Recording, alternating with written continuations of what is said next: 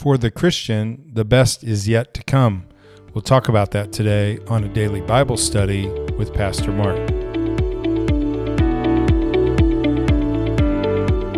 Paul has a theme in 2 Corinthians chapter 4. You'll notice it in verse number 1 when he says, Therefore, having this ministry by the mercy of God, we do not lose heart.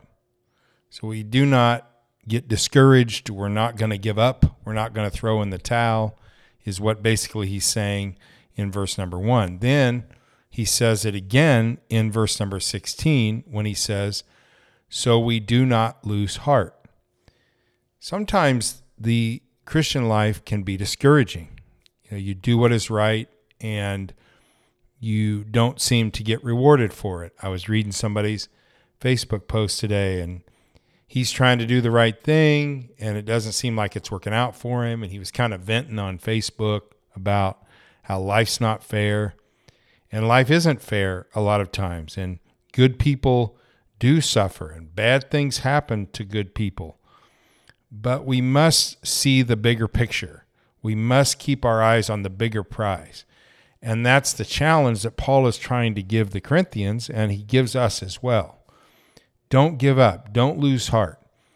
One of the things you have to remember is that your best days here are nothing compared to your best days that are coming. So the the worst experiences of your life will be what happened here.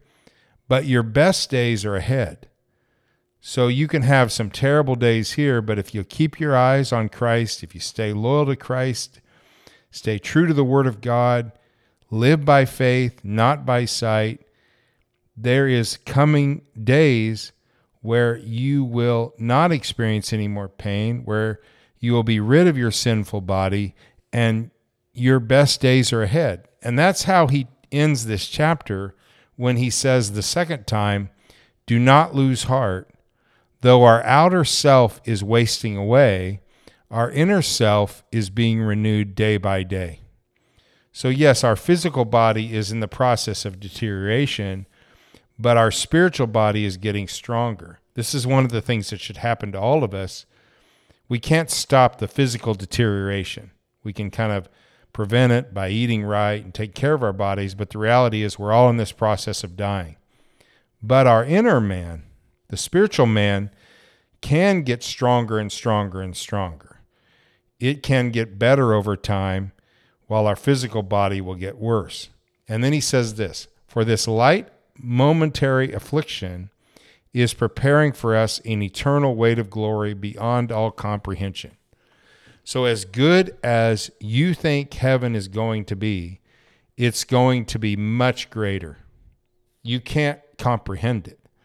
I do believe that Paul was given glimpse, a glimpse into heaven We'll talk about that in another chapter. And he can't even describe it. So, however great you think heaven will be, it's going to be much greater. And so he says in verse 18, as we look not to the things that are seen, but to the things that are unseen. For the things that are seen are transient or temporary, but the things that are unseen are eternal. Everything that you see here will eventually burn up. That's why the Bible says that God is going to create a new heaven and a new earth. So all of my things here are just temporary. That's why we shouldn't live for things here. We can enjoy things. We can enjoy a nice house and a nice car and we can wear nice clothes and enjoy those things, but we can't live for those things. We should live for Jesus. We should live for the glory of God. That's Paul's encouragement in this chapter. Let's live for the glory of Christ. Let's enjoy the things that God gives us, but let's remember that the things that really matter are the things that will live forever. So you'll live forever, you matter.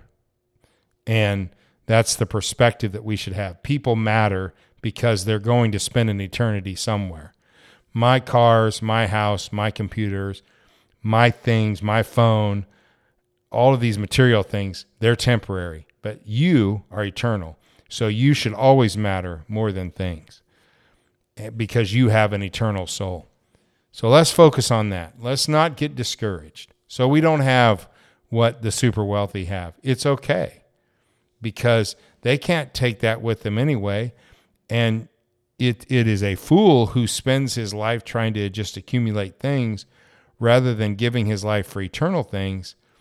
And so let's let's not worry about that. If we get those things great, if we don't, we have a great future ahead of us. We have God with us. We have the Holy Spirit with us. Jesus has died for us. We have a lot to be hopeful about, a lot to be positive about. Let's keep our eyes on that. That'll help us keep from getting discouraged as we face life that can be unfair from time to time. So, Jesus, would you help us to keep our eyes on you? Help us not to get discouraged when days are difficult and hard, but rather rest in you. We pray this in your name, Jesus. Amen. Have a great Thursday, everybody. Talk to you tomorrow.